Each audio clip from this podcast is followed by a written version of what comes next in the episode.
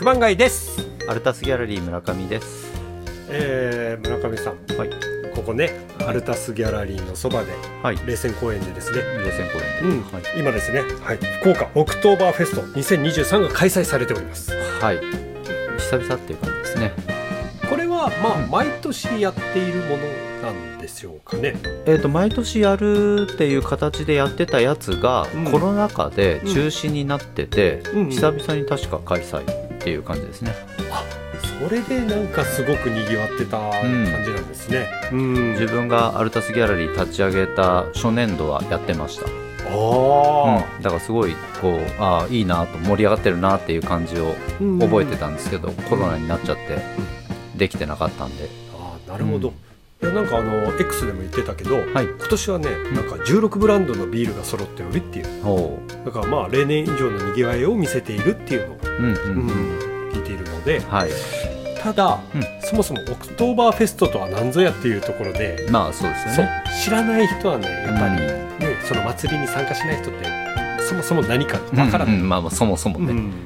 まあ、簡単にねちょっと説明させていただきますと、ドイツのミュンヘンでうん。秋に開催される世界最大規模のビール祭り。はい。でねもともとあのーその新しいビールのそういう醸造シーズンの幕開けを祝うために行われるっていう、はいそうですね、うん。うん。ね、現地とかだったらうん。毎年600万人の訪れ、うん。そうその期間9月中旬から10月の上旬にかけて。はい16日間行われるんですけどね、うんうん。うん700万リットルに近いビールが消費され はい。30万食を超えるソーセージが食べられるという。いいっすね。いいっすよね。うんいいっすよね。まあ本場ねオクトーバーフェスタって結局そのドイツのうん。お祭りなのでうん。本場はドイツですけどうん。全国でねいろいろあの福岡はこの福岡オクトーバーフェスタが行われてるし、うん。東京の方とかでもオクトーバーフェスタということでやってるという話も聞いてるのでうんうん全国でねオクトーバーフェスって言ったらもうドイツビールの祭りっていうイメージがありますよね。そうそうそうそう。なんかねバイエルンビール協会はいというものがございまして、うんまあ、そこが認めた日本唯一のビール祭り。だからその各地でやっていいよみたいな感じで開催されているんですよ、ただねあの、はい。オクトーバーフェストって聞くとーはい。あの10月って思うじゃないですまあオか、クトーバーですからね、うん。はいですけど一応10月の祭りって意味なんですけど、うん。本場ドイツの方ではうん。9月から10月にかけてやっているって、はい。結構この辺りってあのもうオクトーバーフェストっていうのは固有名詞になってるから。まあまあねそう。10月の訪れを感じるお祭りっていうことじゃないですかね。真面目に10月やってるのは日本だけなんですよ、まあね、うん。そしてもう今回ですね、うん。この配信日に、はい。うん、今配信日はこうやってオクトーバーフェストやっておりますので、ははい。いもうぜひ皆さんでいただければ、うん。きっと楽しいね、うん。お祭りに参加できると思いますので、そうですね。うんうんうん、目の前ですから、そうそうそう。夜1週間ぐらいやってるんですよね確か。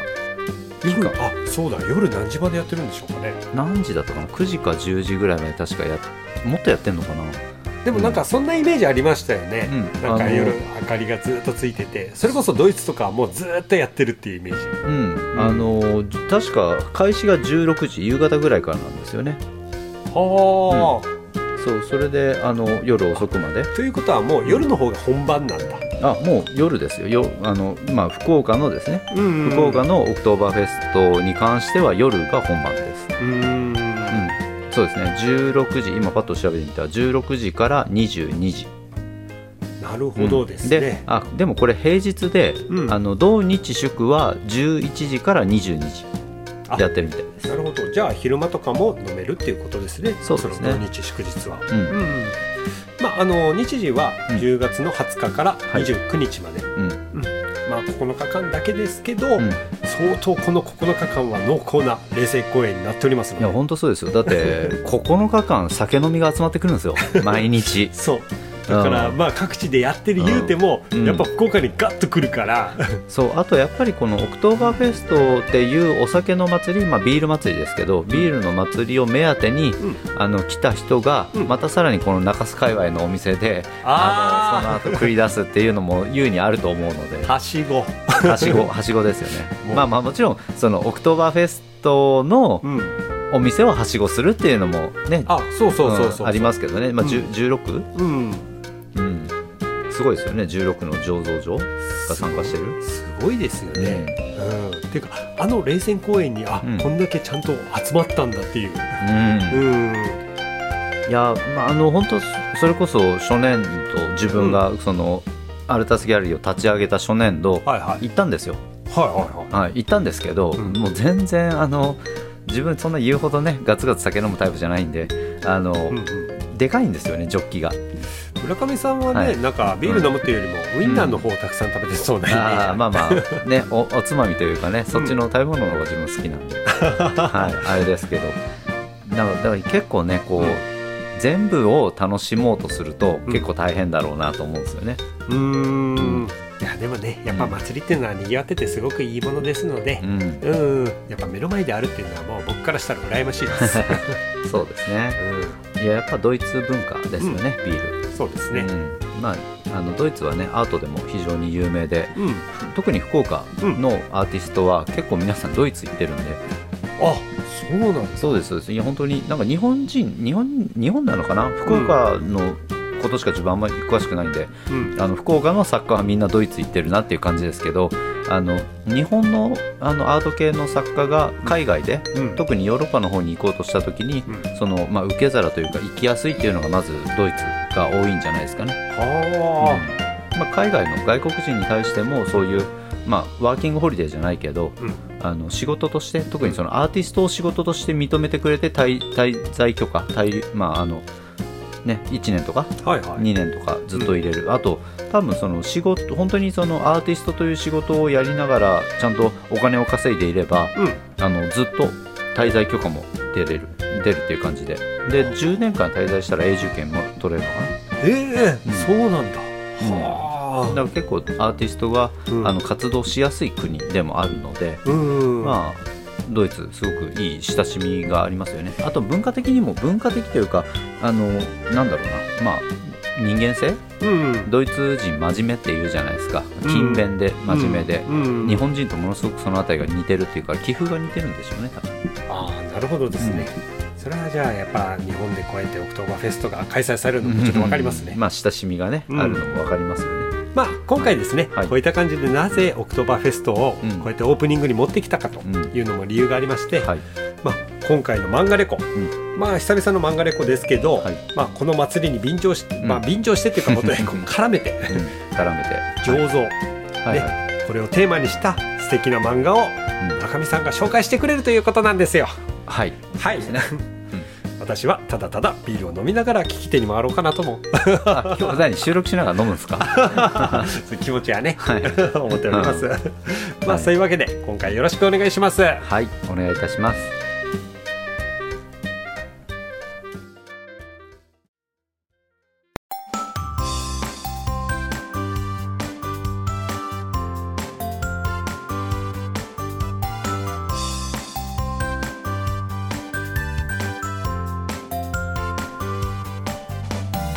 さあ始まりました。満腹ラジオのお時間です。漫画の魅力や楽しさ情報を福岡からお伝えするために私漫画複製原稿コレクターの九番街とアルタスギャラリー代表の村上博文が毎回作品やテーマに沿って浅く広く雑談したりたまに深く潜るような談義もする番組です。時には福岡で活躍するゲストもお迎えして楽しい漫画トークもございます。まあがっつり聞いてくれても嬉しいけど何かの片手まで聞くぐらいでもいいけん最後まで付き合ってください。今週もよろしくお願いします。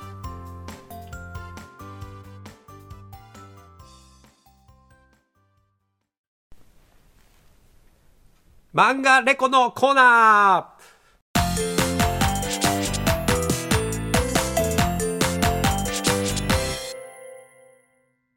こちらは新旧問わず誰かに勧めたい漫画を一作品ピックアップしてお届けするコーナーです。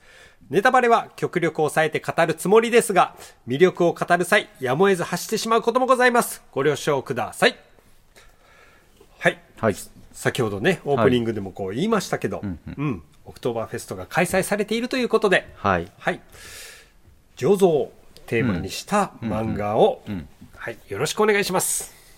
はいね、今回ね、村上さんからね、ちょっと醸造どうですかみたいな感じで言ってたから。そうですね、まあ、オクトーバーフェスがね、開催されるということで、うん。あのビーうん。ルとかお酒系の漫画、うん。まあ、自分はね、お酒、それなりに人と一緒に飲みに行ったりとかして飲む方ではあるので、うーんあんまでもガバガバ飲まないでしょ、ガバガバ飲まないですね、そうだから誘われたら飲み行くって感じですけど、本当、ここ1週間ぐらい、毎日飲みがちょっと続いてて、あらあいいいや、本当飲ん、最近飲んでるんですよね、毎日飲んでる、うん。よろしくはない、いや一人で飲む僕よりかは全然会話が弾んでると思いますよ、はい。まあね、でも本当、そういうのはね、まあ、お酒、やっぱ大人になって飲んで好き、まあ、好きっちゃ好きですからね、そのお酒が好きというより、お酒文化がいいなって思いますよね。そうですね。そう。特に今回取り上げさせていただく、あの醸造だったりとか、うんうん。酒造り。日本酒もいいんですよ。当時のね、うんうん。漫画とかもありますし、本当そういうあのお酒というものに文化に関わる人たちを取り上げた漫画、うん。それはあの作り手だけじゃなくて、うん。あの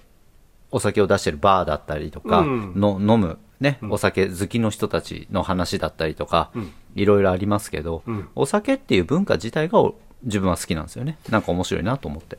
まああのーうん。子供にはあんまりそのお酒の文化とかわからないけど、うん。うん。その大人が読んで面白いとか、うん。やっぱこういった世界があるんだなっていうのがわかる漫画だと思いますので、うん。うん。なんかねそのお酒ってある意味身近じゃないですかそう身近だね。子供の時からうん。お父さんが晩酌してとか、うんね、今日この一杯のために 生きてるみたいな感じのことを言うような人がいたりとか、ああちょっと思い当たる節 でも、そのぐらい身近な、子供の時からも身近な文化だし、はいはい。そのお酒好きの人たちってね、うん。やっぱりその作り手さんに対してのリスペクトもあるわけじゃないですか。うんあるある、ね、こんな美味しいものを作ってくれてありがとうみたいな。うん。だからそういう、その、消費者うん。と、あの、作り手うん。がすごくこう、いい意味で近いし、うん。その文化としてすごくそれを愛してる人たちが世界中に多い、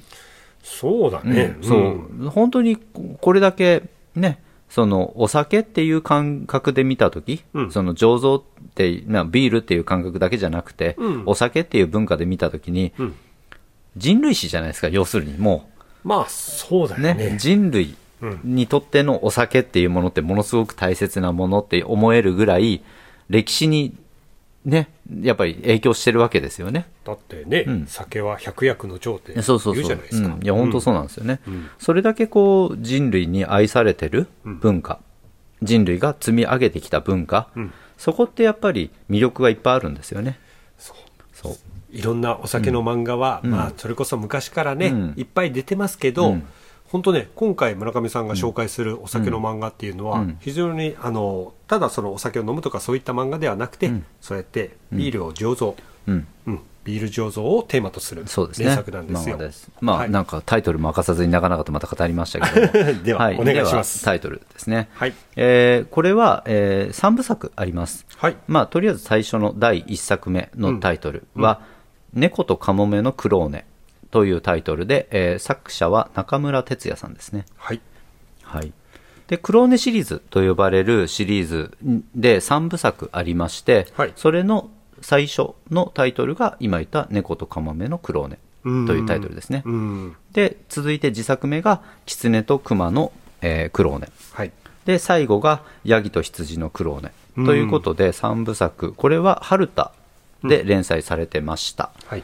で、えー最後は青木氏の方にちょっといあの移ってというか連載されてたんですけども、うんうん。まあ春田系列ですね。そうですね。はい。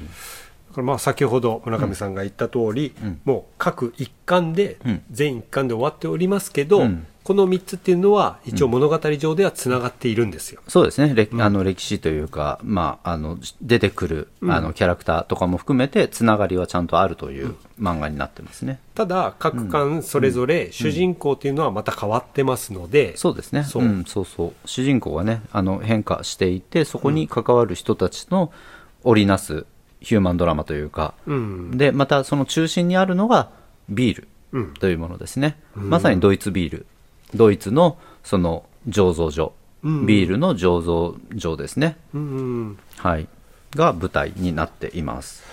これはじゃあその世界的にはこれは実実際にあった話じゃないんですけど、まあリアリティの高いようなお話になってるってことですよね。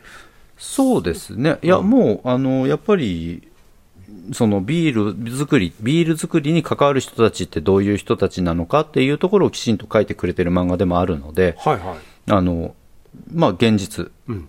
的な漫画じゃないですかね、現実でもこういうふうにあビール作ってるんだなっていうことを知れる、あと、そのドイツのビール文化うん。にも触れることができる漫画でもあるので、うん。まあ、そのビールというものを通して、どういう文化が生ま生まれてというか、楽しまれていくのか、そそういうところを垣間見ることができる漫画だなという感じですね。僕もあの、ちょっとちらっと読ませていただきましたけど、まあ、やっぱこの3つに共通するのは、そうやってビール醸造っていうところではありますけど、うん。まあ、それぞれその主人公が変わってるから、うん。あの視点を変えての、うん。ちょっとあの恋愛劇も入ってるんですよね。うんうん。でそこもね、あの面白いところの一つですけど、うん。でもなんかやっぱり自分がいいなって思うのが、うん。結構あの自分はこういう文化系が好きなのであのビール文化とか、うんうん。まあ、そういうその国のうん。中でのビールの取り扱いとか、うん。どういう感じなのかっていうのを、まあ、この漫画だけじゃなくていろんなものから知識として知ろうとしたりするんですけど、あのね、ヨーロッパだとあの、えっと、病院ではいはい。処方箋でビールがあのは出されるって知ってます？え？ーヨーロッパで？ヨーロッパで。で、ヨーロッパでっていうか、ベルギーとかだったかな？でへ、ーあの、要は、あの、2杯まで。ああなたは、あの、要は薬として飲みなさい。まあ、要はビールを飲みなさいということで、処方箋でビールが、あの、出されるんですよ。で、それを、その処方箋を、あの、パブですよね。うん。バーに持って行って、で、出したらうん、ビール飲ませてくれるっていう。へえ、、はいや、なんかね、あの、ほら、暖を取るためにウイスキーを飲むっていう文化は知ってますけど、まあ、まあ、健薬として、健康の、うん、そう、薬として健康のためにビール飲む。あと、日本で、うん。あの、やっぱりビールっていうと、はい。苦味だったりとか、うん。あの、炭酸の強い感じでっていうので、夏とかね、暑い時に仕事終わりにキュッと飲んだらいい、ね、喉越しがとか言うじゃないですか。ねキンキンだぜって言いたくなるよね。はい。ですよね。うん、でも、あの、ドイツに住んだ経験のある作家さんたちとかから自分が話を聞いてると、うん。麦茶に近いんですよね。あ、なんか、うん。あの、これ、間違ってたらすみませんけど、うん。冷やすのって日本か。そうそうそうそう、ねえ。あの冷えてないやつを本当に飲む、であの今、麦茶って言いましたけど、ビールもね、あの麦があの麦からできているものなので、ね。あの本当になんか甘みがあるあの麦茶みたいな感じで、うんで朝起きたら、まずそのちょっと微炭酸な感じの,、うんあのぬるめのビールをバーッと飲むみたいな感じで。朝から？朝から。うん。でも、アルコール度数もそんなに高いわけではなくて、はいはいもう、まあ、ジュース感覚というか、お茶感覚で飲むみたいな感じの文化もあるみたいですね。はあ、すごいな。朝からビールか。あと、あの、えっ、と、これはもう、ドイツの方の法律の関係ですけど、うん。あの、ビールの方が水より安いんですよ。え？あいや本当にあの、ミネラルウォーター、うん。としてきちんと販売されてるやつとうん。ビールを比べるとビールの方が安かったりするのがあるらしくて。そうなんですか？だから水と変わんないレベルで本当にビールが売られているはあ、それ、なんかね、ほら、ん。愛媛の水道水がみ、みかんだっていうのと、ほぼ一緒じゃないですか、水道水、こう、蛇口ひねったら、はい。オレンジジュースが出てくるっていうの。でも本当にそのくらいビールがあの身近でうん。あの当たり前、へえ。うん。うわ、それは初めて聞きました。うん、あのね、ヨーロッパの方とかだと生活保護という観点であのフードスタンプじゃないけど、うん。あの要は誰しもあの、食べ物を食べる権利はある、フランスだったら要はフランスパンを食べる権利はあるみたいなはいはい。感じ言われますけど、その中にやっぱりビールを飲む権利もあるみたいなイメージはあるみたいですね。はあ、要はもうあの衣食住の食として必ず必要なもの、要はこれがないと人間じゃない生きていけないっていうものの中に、あのビールというものが入るわけですよね。え、それ、なんか、ご利用しになってませいんかやいねや、でも、そう、い主や、張すみませんね自分も詳しく調べてるわけじゃないんであれですけど、でも、あの、要はそのレベルっていうことじゃないんですかね。あの、うん。我々が、まあ、要は日本人で言うと、最低限文化的な生活を送るっていうのが生活保護じゃないですか。はいはいはいその最低限の中にうん、ビールが入ってるわけですよね。ルーティンですね。うんね、この日本人的にはビールは嗜好品だから、うんなくても困らないものっていう位置づけですけど、まあ、ね、その、ん本当にドイツとかだったら、んビールは、あの、要は、命の水みたいな、まあ水ですよね。水分、水としてビールは当たり前、あって当たり前でしょっていう感覚なんじゃないですかね。ああ、なんかあの、ね、日本でもまあ、のんべえはたまに言いますよ。お酒飲みながら、これは水やって。はい。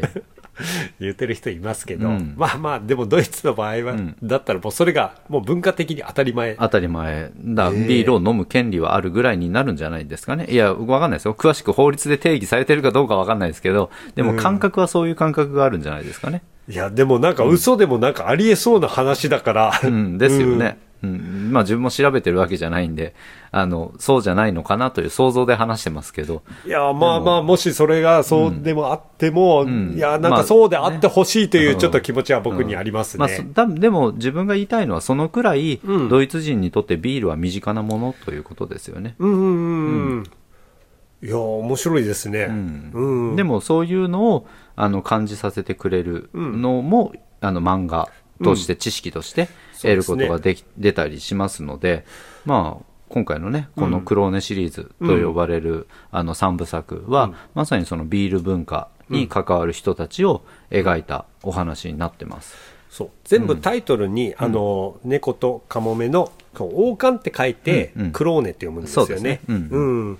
だからあの、本をもし探す場合は、あの猫とカモメの王冠ってこう漢字で書いてあるのを一回調べてみると分かりやすいです。そうですね。まあ、もしくは中村哲也で、うん、そうですね。中村哲也さんのお名前で検索したら、あのアマゾンとかですぐ出ると思うので、ただまあ僕思ったのがやっぱはい。ビールっていうかね、うん。やっぱそこを題材にしているっていうのは珍しいなとは思いました、うんうん。お酒関係っていっぱいあるんですよ。うんうん。まあ、それこそあの僕が昔ねバーやってた時とか「あのバーテンダー」という漫画とかも読んでましたし、はいはいはい。まあ、あれはどっちかというとカクテルとか、うん。まあ、そっちの方ですけど、うん。やっぱあとはね日本で言えばその夏子の酒みたいに日本酒とか、うん。うん。ビール。なかなか今までは少なかったかなとは思います。うん。ただまあ、うん。あの醸造系醸造系じゃないんですけど、この前あの村上さんが、うん。あのドランクインベーダーを紹介してくれたじゃないですか。ただまあそういった感じでここ最近そのお酒関係うん。っていうのは本当になんか増えてきたなっていうのはすごく感じます。それはなんかね、本当感じますよね。あの漫画、ね、我々漫画はもう昔から大量に読んでますけど、あの、お酒を題材にした漫画、うん。ビールだけじゃなくて、うん。あの、まあ、ウイスキーだったりとか、うん。日本酒だったりとか、うん。そういうお酒、まあ、あとね、バー、バー文化だったりとか、そうそうそまあね、あの、バー文化で言うとね、もう日本ではまさにあの、漫画で超有名どころの漫画がね、あの、バーレモンハートっていうのがありうますから。そうですよ。ちょっとね東京行った時に行きたかったんですけどね。間に合わんやったあそこは、ちょっと離れたとこあるけんね、まあでもね、あの、そういう漫画の中でお酒が取り上げられるうん。漫画っていう、お酒を題材とした漫画っていうのは昔からあったわけですけど、うん。最近増えましたよね。増えた増えた、うん。なんかね、いっぱい増えてる気がするんですよね。まああの有名どころで言ったらね、うん。若子酒とか。ああ、はい、そうですね。うん。うんだからそのの男性だけの文化ではない、女性の方でもちょっとたしなめるような、うん。まあ、ワインだとね、あの、神の雫だったりとかね、そうそうそうそう、有名どころはね、いっぱいありますからね。だからお酒にもいろんな種類があるからそれぞれを題材にした漫画っていうのも、やっぱどんどんどんどん幅広くなるっていうのは分かるんですよ、うん。でも意外とビールってないなっていうのがうん、なんかね、ビールを中心にうん。持ってきた漫画、まあ、特にこの「黒ネ」シリーズは醸造上の漫画なので、そうですね。かなりその、ね、ビール製造のところの文化も知れるという意味で、とても面白いですし、今、ね、あのそれこそ醸造所という観点で言うと、うん。あの日本ではねあの、ウイスキーですかね、ジャパンウイスキーって、そうそうそうジャパニーズね。ね、ジャパニーズウイスキーとか言われて、今、海外でもうんね、人気で、今なんかあれらしいですね。あの、ウイスキーが手に入らない。特にそのジャパニーズウイスキーが手に入らなくて、うんあの、むちゃくちゃ高騰してるというね。だってなんかね、うん生産をんもう一旦終了してしまったから、要は全然作っってないってあそういいうう理由のもなんですかあるし、うんいや、もちろんそのゼロではないから、うんうんうんやっぱ希少価値がまあ、どん希少どんどんどん価値がってこと上がってるって。。ですかねうんうん、そうそう。なんかね、それで、あの、置いてるだけでね、値段がものすごく高くなっていってるという。そうそう、うんだから僕もこの前、あの、はい酒屋さんに行った時に、はい山崎っていうあ、山崎です。あ、んそうですね。もう、王道も王道ですね。王道ですけど、はい3000円で売ってて、うんおい、安っとか思ってうんうんうん見たら、うん山崎の梅酒って書いてある。ああ、梅酒か。ああ、なるほどね、はいはいはいはいみたいな。うん。でもやっぱそんなんでも売れたりするから、ねうんうんうんやっぱネームバリューもすげえなっていう。まあ、すごいですよね。うんうんまあでもね、本当そういう意味で、あの、うんお酒文化は、今、どんどんどんどん世界に、うん。日本の、まあ、あの、日本酒もそうですし、はいはい。酒ですよね。酒。ジャパニーズ酒として、そうあの、出されてますし、うん。ある意味ね、こういう漫画というものを通して、うんあの日本のお酒もそうだし、うん日本の酒文化うんというものも発信していけるんじゃないかなって思いますし。面白いですよね。そうですね。うんまあ、そうそういう意味で言うとですね、えっと、いろいろ文化発信はされてますけども、うん。あの醸造所はのお話が出たのでちょうどいいなと思いましたけども、はい。実はアニメ映画アニメ映画ですね。映画、はいはい。映。画。そう映画で醸造所をテーマにした映画が今度あるんですよね。え？はい。すごいタイミングですね。そうそうそうなんですよ。すごいタイミングで、あの自分もつい最近知ったんですけど、うん。あの来月だったかな、えー、と労働省全国労働省が、はいはい。あの11月の10日はい。全国労働省あ、でもう、もうすぐす、そそうこですね。もうすぐん。なんですけど、えータイトルが「駒田蒸留所へようこそ」というタイトルで、はい。はい、映画です。アニメ映画です。あ、これもじゃあ、その、蒸、蒸留所と言いますと、うんうん。えー、あれですよね。ジャパニー。ズウイスキーのうん。感じですね。をテーマとしたアニメということですねはあ、なんかね、すごいタイミングですね。そうそう。でもね、すごく、こう、今そういうふうに、うんあの、お酒文化というものを注目した漫画やアニメというものが増えてきてるなっていうのを感じますよね。ああ、でもやっぱりこれはね、うん。あの、大人が見ても面白いと思えるような、うん。ちゃんとテーマになってるから、うん。まあ本当年齢層問わず、うん。まあまあ、どちらかというと我々の世代が、あ、面白そうと思うような、うん。うん、アニメだとは思います。そうですね。うん。でもね、本当まあ、先ほど中村哲也さんの作品に関して言うと、うん。あの、結構恋愛劇も混ぜたりしてるので、うん。まあ、そういう、あの、なんだろう、恋愛劇としても楽しめる作品かなと思いますし、まあ、そういう意味で言うと、別にね、あの、うん。お酒文化が大好き、だからこれを勉強として読むとか、あの、そういう文化系、ね、文化啓蒙というか、うん。なんかそういう意味で読むっていうわけじゃなくて、普通のヒューマンドラマとして、うん。恋愛劇として見ても十分楽しめる作品かなとも思いますし、いやこの中村哲也先生のね、うん。あのキャラクターがもうすでに昔から完成されてる絵だから、うん。もうもともとそのキャラクターも描くのうまいじゃないですか、であの村上さんもちょっと前に言ってたんですけど、はい。キャラクターをとにかくたくさん描いている、うん。うん、そのたくさんいるキャラクターをちゃんと絡めて描いているから、うんうんうん。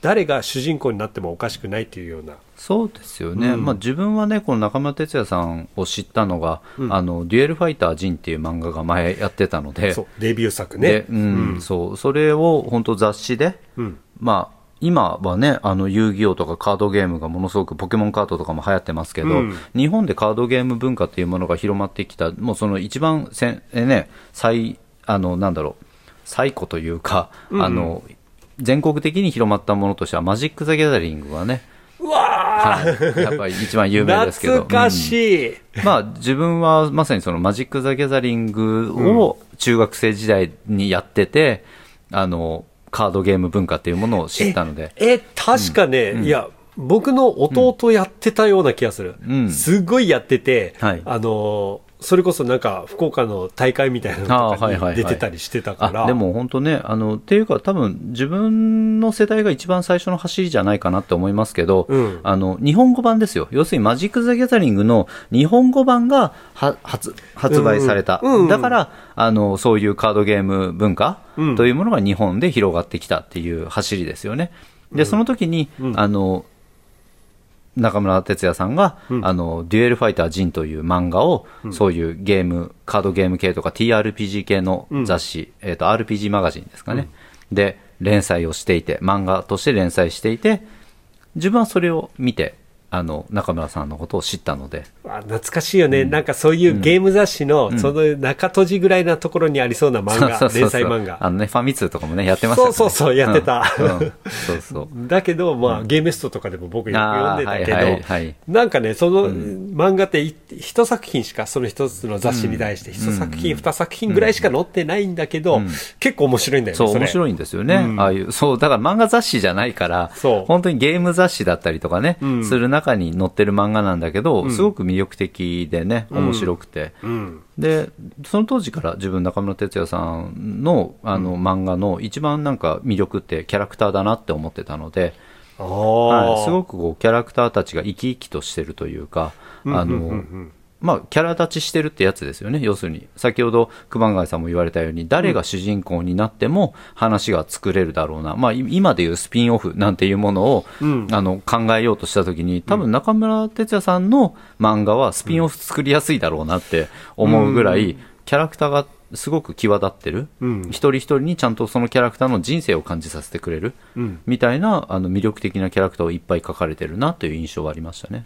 まあ、それぐらいやっぱ絵がどのキャラでも安定して描かれているっていうのがあるんでしょうね。んそうそうすごいですね。うん。そうなんですよ。まあそういうのもあって、多分今回のクローネシリーズも、まさにその3部作なんですけど、うんあの、各ね、あの、一巻ごとに主人公は変わっていって、うん。で、その中でもまたさらに多くの人たちが関わって、うん。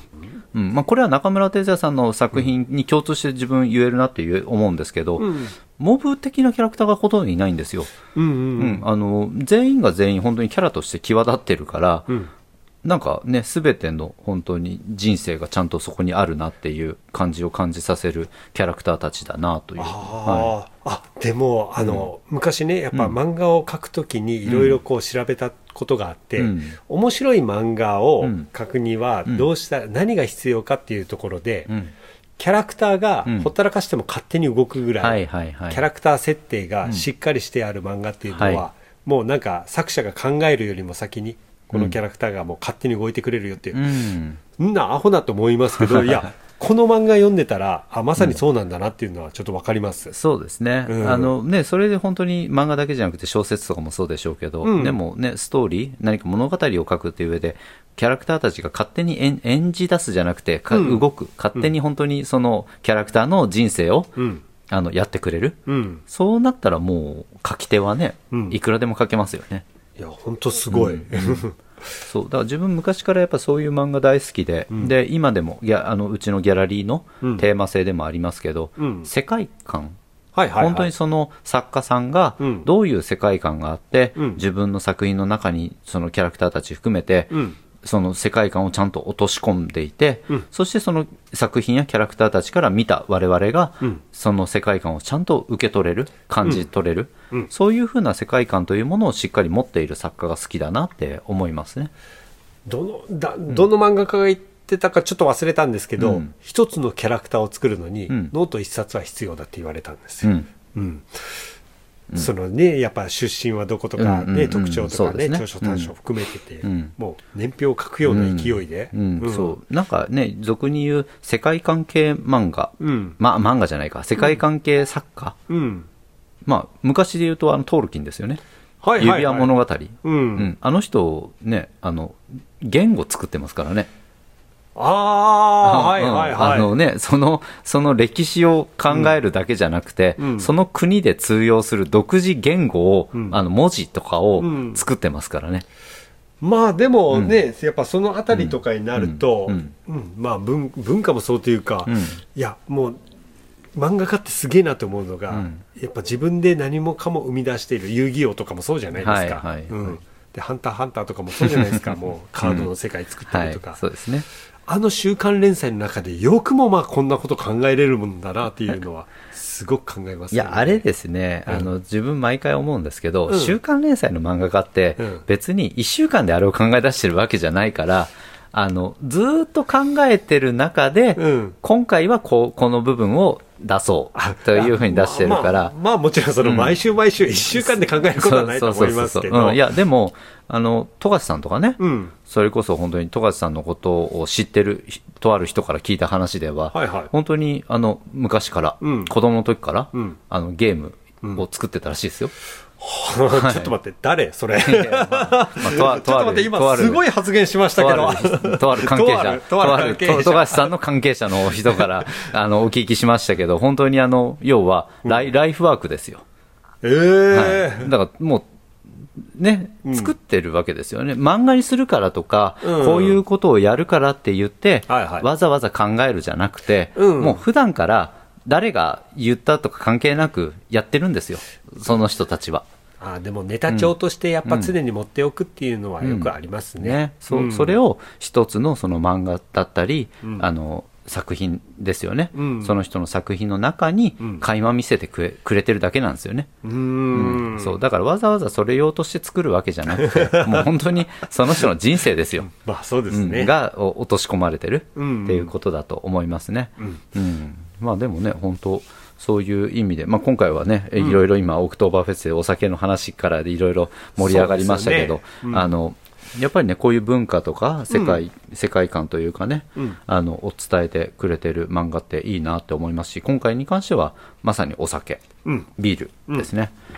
まあ、ビールいいっすよね。なんか、自分もともと、なんだろう、ドイツ、まあ、好きといえば好きなので、行ったこと？はないです。ないです。うん、そう、だから、行きたいなとも思うし、あの、なんかね、そういう醸造所とかにもね、今、まあ、日本国内でもね、言ってしまうと、あの、酒蔵だったりとか、あの、いろんなところ、あの、見学行けますからね。まあ、九州はね、焼酎がやっぱすごく有名だから、うん。うん。あ、でも、どこだったかな、それこそ、いや、自分家族旅行とかに行くときに、はいはい。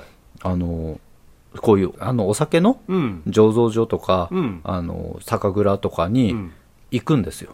はいはいは要は観光で。い。うん。そして見学させてもらうんですよ。うんうんっ。ていうのを、なんかうちの家族みんなやってんなって思いますね。なんか、なんか毎回うちの家族旅行の中に、そういうお酒関係のうんところにとりあえず行くみたいなのは、うんなんか毎回あるなと。うちの家族そんな酒好きそんないたかなって思うんですけど。あ、でも、もう観光地の一つになってですよね。るから。そうそう、酒蔵とかね、そういうのうんが観光地の一つですよね。うん。そう。だからまあ地元の便はそこまでうんもう当たり前のようにうんいつでも行けれるけど、やっぱ旅行とかで行くとうんついついやっぱそういったところっていうのは覗かなくちゃなんかむしろもったいないっていうところもあるんじゃないかな。そうですよね。うん最近見たネット動画で、うんあの、小樽小樽ね。ははいいはい。ですね、北海道の。うん。小樽ね、小樽ビール、なんか有名らしいですよね。小樽ビールは有名。そう。で、そのね、醸造所もちゃんと観光として行けるし、うんそこで、小樽ビールはもちろん出来方てというか飲めるし、みたいなうん感じのやつを旅行動画で見ましたけど、うん。うん。やっぱいいですよね。そういう旅行に行って、そういうところを観光して、うんで、そこで出来たてのビールを飲むと。最高だよ。最高ですよね。出来たてのビールね、い,、うんいんでしょうね、多分。いやーいいよ、うんまあね、福岡にもあったのはあったんだけどね。んいや、あの、アサヒビール。ああ、あ、そっか。え、あの、竹下。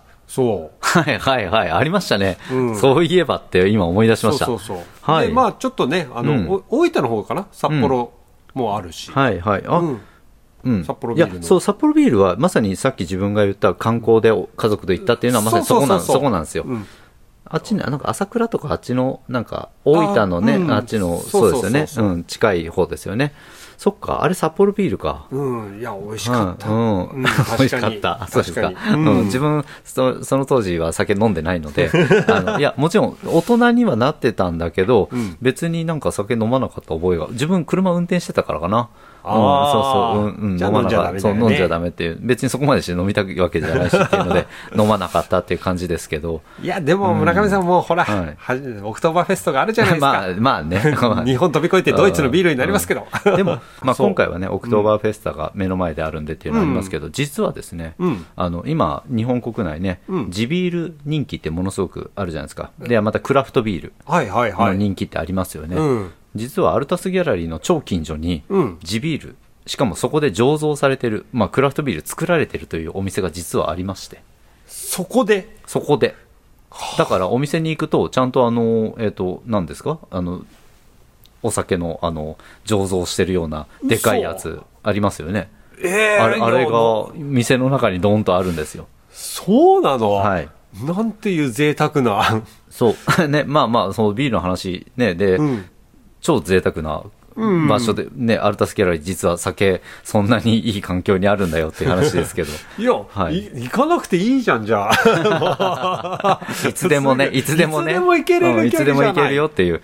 ね、あの、まあそうそう、あの、アルタスギャラリーから歩いて、あの、20メーターとか20メーター。うん とかのところに、あの、青空ブルワリーというのがありまして、地元の地ビ地ビールで作ってます。コンビニぐらいの距離だね。いや、もう本当にコンビニですよ。あの、うちの一番近くの、あの、ファミリーマートに行く方が近いか、そっちの、あの、青空ブルワリーに行く方が近いかっていうレベルの、本当に、あれ、超近所あれ、ですよ。オクトーバーフェスタよりも、そうなんだう。ん距離感で言うと本当にうちのギャラリー出て、んあの、オクトーバーフェスやってる冷泉公園に行く方が近いのか、その青空ブルワリーに乗り飲みに行った方が近いのかっていう、本当にそんな距離感ですぐ近所にありますけどわね、。いいな、ちょっとね、今度行きましょうよ。そうですね。うん。まあ、これの収録終わった後でも本当に。いや、本当ありがとうございます。うんはいね、いや、まあ今回ね、こうやってオクトーバーフェストにちなんで、まあね、あの、中村哲也先生のクローネシリーズをはい。ご紹介いただきましたけど、はい。まあそういった感じで、あの、お酒の漫画っていうのは、いろいろ結構ここ最近でも浸透しております。そうですね。あの、まあ、簡単な、ちょっと別の漫画の紹介にもなりますけど、はい。お酒があまり得意じゃない方、うんうん。うん、っていう方にもおすすめするようなお酒の漫画とかもあるっていうのを、ちょっと最近ね、教えてもらって。ああ、そうですね。うんあの、なんかね、やっぱりお酒漫画っていうものはね、酒飲みがのあの読む漫画家というか、うんお酒が好きだから、うんあの、その漫画を読むのかっていうね、うんあの観点が、まあメインにはなるでしょうけども、うんそれだけじゃなくてね、うんお酒が飲めない人にも、うん。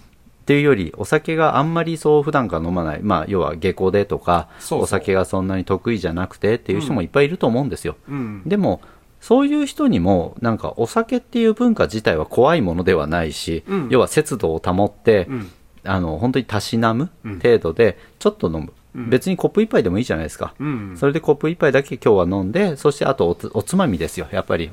食事も楽しむというね。そうね。うん、そういう意味でのお酒の楽しみ方うんをしてみるのもいいんじゃないかなという観点で、で、実はそのような漫画がありまして、はいはい。はい。えータイトルが下校の坂道というタイトルなんですけど、まあげ完全に下校ですね。あの下校ですね。はい、下校です。うんお酒を飲めない人という意味での下校ですね。漫画のタイトルとしては、ひらがなで下校って書いてあるんですよそうですね、下校。うんはい、下校の坂道という。お酒の道っはいて書いて坂道ですね。作者の方が二宮優子さんという方ですうね。んこちらは、えっと、どこで連載している？コミックデイズですかねあ。コミックデイズ。はい、はいはいまあ、はい。インターネットで読めますので、うんはい、うんあいいですね。そうなんですよね。最近いやちょっとこれ読んでみてあの面白いなと思ったんでニューワンで取り上げようかなどうしようかなって思ったりはしたんですけど、まあ、うんせっかく酒会ですから、そうですね。はい。まあ、今回ね紹介をさせていただこうかなとうん。いや、やっぱね、僕の周りにも、やっぱお酒が、その、アレルギーとかではないけど、そんなにやっぱ飲めないっていう方がいるからうん、だったらもう本当になんか、もうメインの方がご飯で、うん。そのちょっと傍らうん、少しお酒が入ったらいいかなぐらいの感じで。そうですね、いやね本当なんかこんな感じでねあのお酒漫画をいっぱい紹介してくるとね、まあ飲みたくはなりますよね。そうですね。もういや、もう僕ら普通に飲めるから、なんか、この漫画は逆にそのうん飲めない人に勧めるので、あえて僕らちょっと読むのいいかなと。そうですね。はい。うん。まあでもね、本当すごいお酒漫画今どんどんどんどん増えてますから、うんうんうん。うん、これを機にお酒漫画を読んでみていただいて、うん。お酒文化というものを知っていただいて、でできれば実際に飲んでみてもらって、そうですね。一時期ねあのお取り寄せ王子って漫画流行りましたよね、流行りましたうん、ね。あれもねやっぱ取り寄せてうん。お取り寄せをして自宅でね、うん。あの取り寄せた食材を楽しんだり、うん。あれもやっぱりお酒にお取り寄せって結構お酒に合うおつまみとかの取り寄せはねかなりいいそうですから。ねはい。うん、あれもね、なんやかんや、まあ僕も結構読んでたから、ううんん。うん。まあ大人になった今で読んでも面白いっていう、面白いですよね、うんそあちな。みにこの、あのークローネシリーズ。うはい。試し読みはできますか？どうなんですか？ね自分コミックスの方で買ってというか春田とかで読んでたので、はい。あの試し読みってできるんですかね？まあ、あの、春田系列だと、うん。コミックウォーカーとかかなとは思うんですけど、うん。でもまあ、コミックスももうすでに出てるので、うん。大体コミックスの試し読みっていう形ではいろいろ出てるんじゃなかろうかとは思いますけど。うーんそうですね。えっとどうどうなんだろうな。うんまあ、一応試し読みってよくねあの、うん。コミックの販売系のところで、うん。数ページ試し読みみたいなうん。感じはあるんでそれはいろんなところで、うん。あのもう「猫とカモメの苦労ね」とか、はいはい。あの作品名で検索かけていただいたら、はい。大体試し読みはちょっとはできると思いますけど、あうん。なるほどですね。あとはなんかピッコマで読めるのかな？あ、そうなんですね。うん。うんうんうん。まあ、ピッコマでも試し読みがあるけど、あでもこれは、うん、ちょっと違うかな、ピッコマだとね、1話ずつで読めたりとかがあったりしますけど、うん。うんこれは普通に単行本としての試し読みがあるみたいなんで、まあでも僕的にはもうそのちょっとした試し読みでもいいんですけどうんうんうん。うんうんいやこの中村哲也さんの書くキャラクターのこの魅力的なキャラクターをはい、ちょっとぜひ知ってもらいたいなとは思います。そうですね、うん。まあでもね、ぜひあの気になったらコミックスを買っていただいて、そうそうそう。これはね、いや、見応えありますよ、あのひ一巻一巻、あのまあ、分厚いんですよね。うんうんうん、それなりにね、あの本当に最近の漫画事情からすると、2巻分ぐらいの,、うんああの厚みがある漫画ですので、うんあの全然読み応えあります。オクトーバーフェストに行かれる方は、うん、うんお酒、ビールをたしなそうむ方、ですね、うん、ぜひ。ぜひ。というか、ね、これ読んだら行きたくなります。そうですね。うんあの、うんドイツビールが飲みたくなります。うん、いや、本当ありがとうございます。ビールもね、け結構いいですよ、種類あって。あいやもうね、うんいっぱいもういろんなスーパーとか、ん特にビールこだわっていろんな種類置いてあるのをすごく目にするんですまあ、よ、クラフトビールとかね。そう、んだからまあ、うん。いろいろ飲みたい気持ちはあるんですけど、どうせ飲むなら、うん。やっぱ誰かと飲みたいじゃまあ、そないですか。りゃそうですね。一人、自分も、やっぱり、自分は一人で飲まないので、逆に言うと。誰かとしか自分はほとんど飲まないから、そうそうそう、はい、飲みたいですね。多。分普通の当たり前のビールでもうん。誰かと飲んだら美味しい、そうですね。うん。まあまあまあそういった感おじでね。ね、うん、楽しく飲みましょうということで。そうですね。あと、飲みすぎは良くないですよということで。そうですね、まあアル中にならないぐらいで、はいうん、楽しんで飲 楽しんでいきましょうはい。はい。ではでは改めてこちらタイトルの方をおさらいします。はい。はい。えー、クローネシリーズうんということで、えー猫とカモメのクローネ、はい。そして、えー、キツネとクマのクローネ、はい。そして、えー、ヤギと羊のクローネ。はい。はい。えー、各全一巻ということで、一応物語としては、あの、全部ストーリーとしては繋がっております。そうですね。まあ、はいクローネシリーズ3部作ということですうね。んまあ、ハルタコミックスでもありますし、まあ、そこそこ分厚いので、読み応えはしっかりとございますので。そうですね、はい。中村哲也さん、あの、本当、過去作含めて魅力的なキャラクターを描かれる漫画家さんですので、まあ、先ほども言いましたけど、試し読みは、まあ、いろんなもうコミックスの方での試し読みができますので、うんよかったら、あの、コミックスの方、試し読み、よろしくお願いします。そうですね、はいぜひぜひよろしくお願いします。ではでは、以上、漫画レコのコーナーでした。はい、ありがとうございました。ありがとうございました。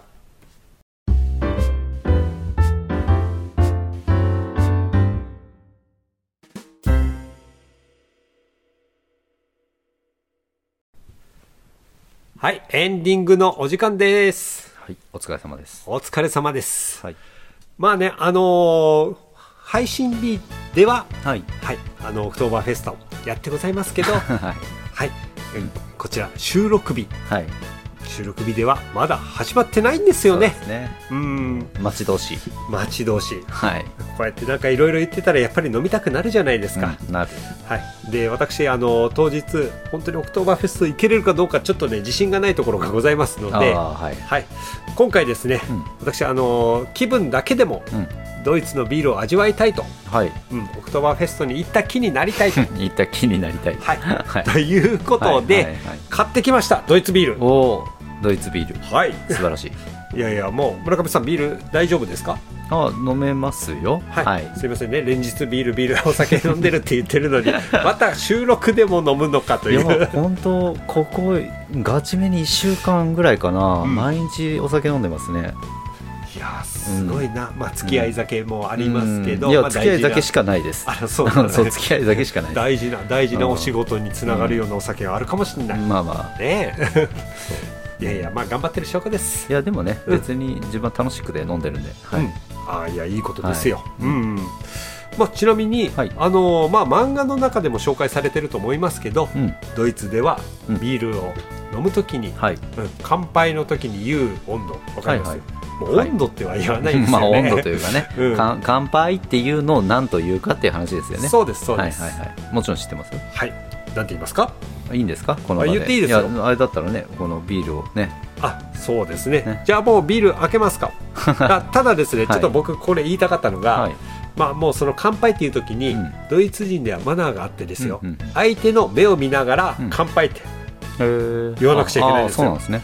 もう我々無理じゃないですか。基本的にこんなね、うん。相手の目を見るぐらいだったらもう大抵下の地面に落ちてる埃とか見てるような感じでしょ。もうね別におっさん同士がね目合わせてて しょうがないんで。酒酒見ながらでしょ。酒見てでもドイツのビールは今からこれ飲むそれをしなくちゃいけないと。はい、というわけでじゃあ開けましょう。はい、開けましょう。はいいきます。はい。いい音しますね。いい音しますね。これこれ結構ちゃんと収録できたんじゃないですか？はいじゃあいきますよ。はい。はい、せーの。プロジェクト。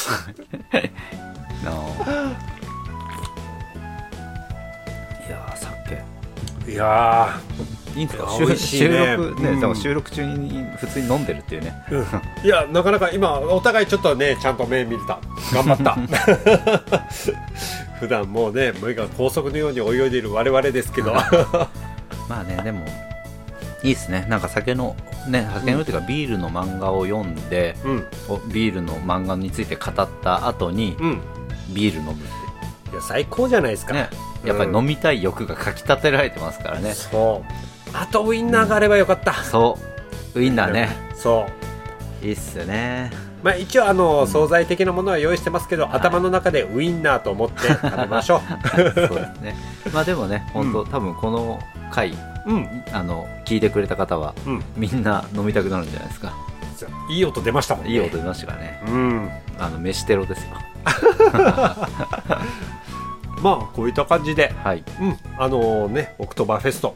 そうですね。楽しみですね、はい。もうリスナーの方もぜひあの気になる方は冷戦公演でやっておりますので、そうですね。はい。本当。ビールにウインナーぜひたしなんでください。ぜひぜはい。ひ楽しんでください。では次回。はい。ありがとうございました。ありがとうございました。満腹ラジオの情報は満腹のツイッター内で発信しております現在トークテーマを募集しております。ツイッターアカウント G メールとともに漫画福岡 MANGAFUKUOKA となります。メールの際はツイッターの DM または漫画福岡アットマーク Gmail.com にご意見ご感想ネタ提供などをお待ちしております。それでは満腹ラジオ次回もよろしくお願いします。